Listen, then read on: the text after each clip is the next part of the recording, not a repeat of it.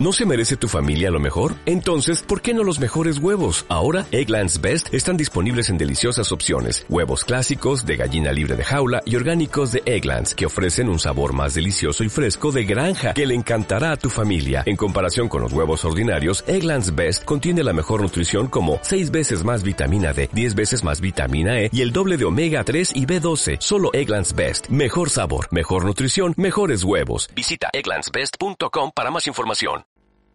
El Señor esté con vosotros. Lectura del Santo Evangelio según San Mateo. En aquel tiempo Jesús tomó la palabra y dijo, Venid a mí todos los que estáis cansados y agobiados, y yo os aliviaré. Tomad mi yugo sobre vosotros y aprended de mí, que soy manso y humilde de corazón, y encontraréis vuestro descanso porque mi yugo es llevadero y mi carga ligera. Palabra del Señor. Estas palabras de Cristo que se dirigen a aquellos que están cansados y agobiados y que les dice, aprended de mí, tomad mi yugo, son palabras que sin lugar a dudas son un verdadero misterio. ¿Cómo es posible que un yugo te ayude a caminar más ligero? Un yugo pesa. El yugo no te hace vivir más ligero, sino que al contrario, es esa carga que se pone sobre los animales en la espalda y que por lo tanto les hace caminar más pesadamente. Jesús, que siempre habla con palabras que iluminan nuestra vida, Jesús quiere indicarnos, en primer lugar, que tenemos que aprender a ver las cosas con otros ojos.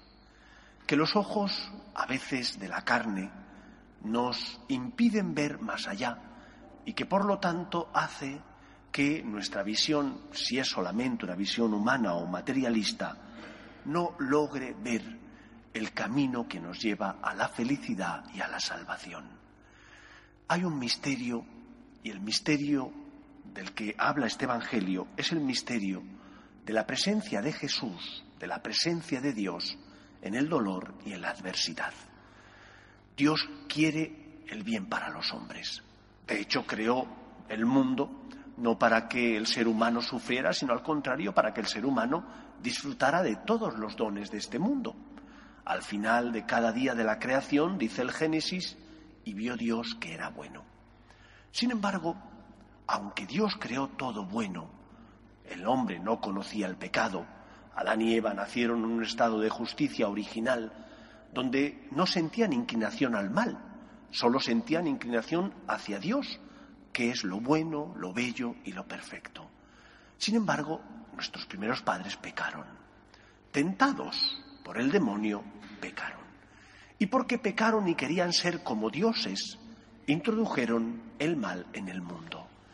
Y a raíz de aquel acontecimiento se produjo en el ser humano, en toda la creación, pero especialmente en el ser humano, se produjo esa desestructuración que llamamos concupiscencia o inclinación al mal.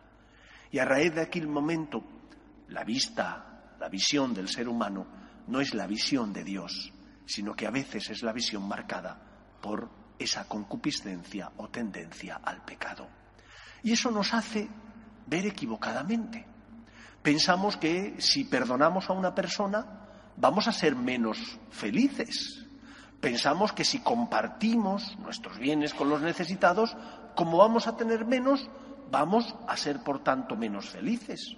Pensamos que si somos generosos, misericordiosos, estás dando y por lo tanto estás perdiendo.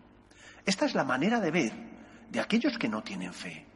Cristo viene a ayudarte para que veas con claridad y te des cuenta de que es al revés.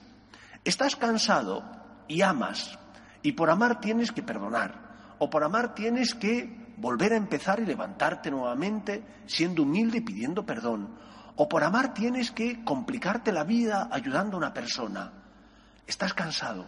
Cuando amas de esa manera, estás mucho más lleno de fuerza, de, de alegría y de esperanza que cuando por estar cansado te comportas de forma egoísta.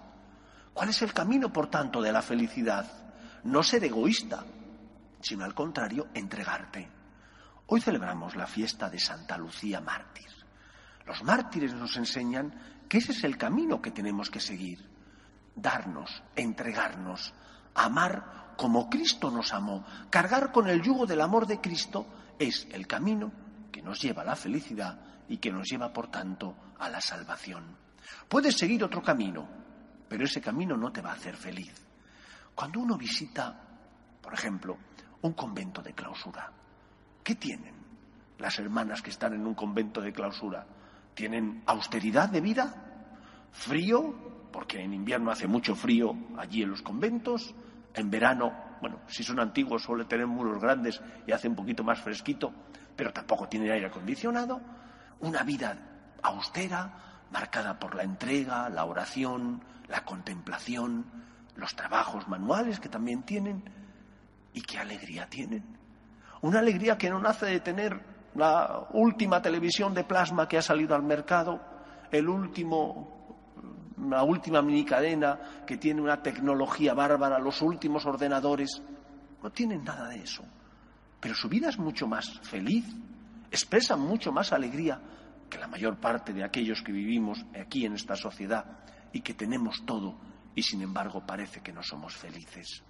O las misioneras de la caridad de Madre Teresa de Calcuta. No tienen nada, su vida es entregarse a los más desfavorecidos y sin embargo qué felicidad transmiten.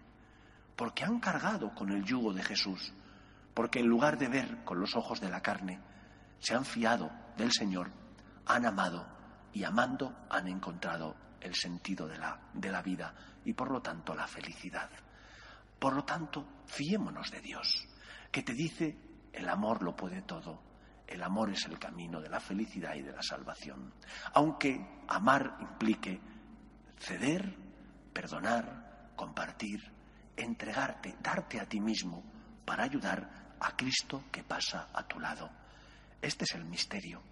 El misterio de que cuando tú te des entonces encontrarás la vida. El misterio de cuanto más te des a los demás, más feliz te sentirás. Porque, como decía esa oración tan bella de San Francisco, es dando cuando se recibe, es perdonando cuando uno se siente perdonado. No tengas miedo en fiarte del Señor, en cargar con el yugo del amor.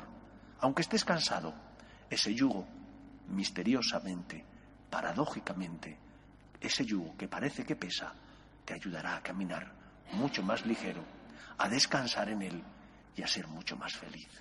Ese es el ejemplo de Cristo y el testimonio de los santos y de los mártires, que cuando uno se da, entonces encuentra la vida. Que el Señor nos ayude. Nos ponemos en pie.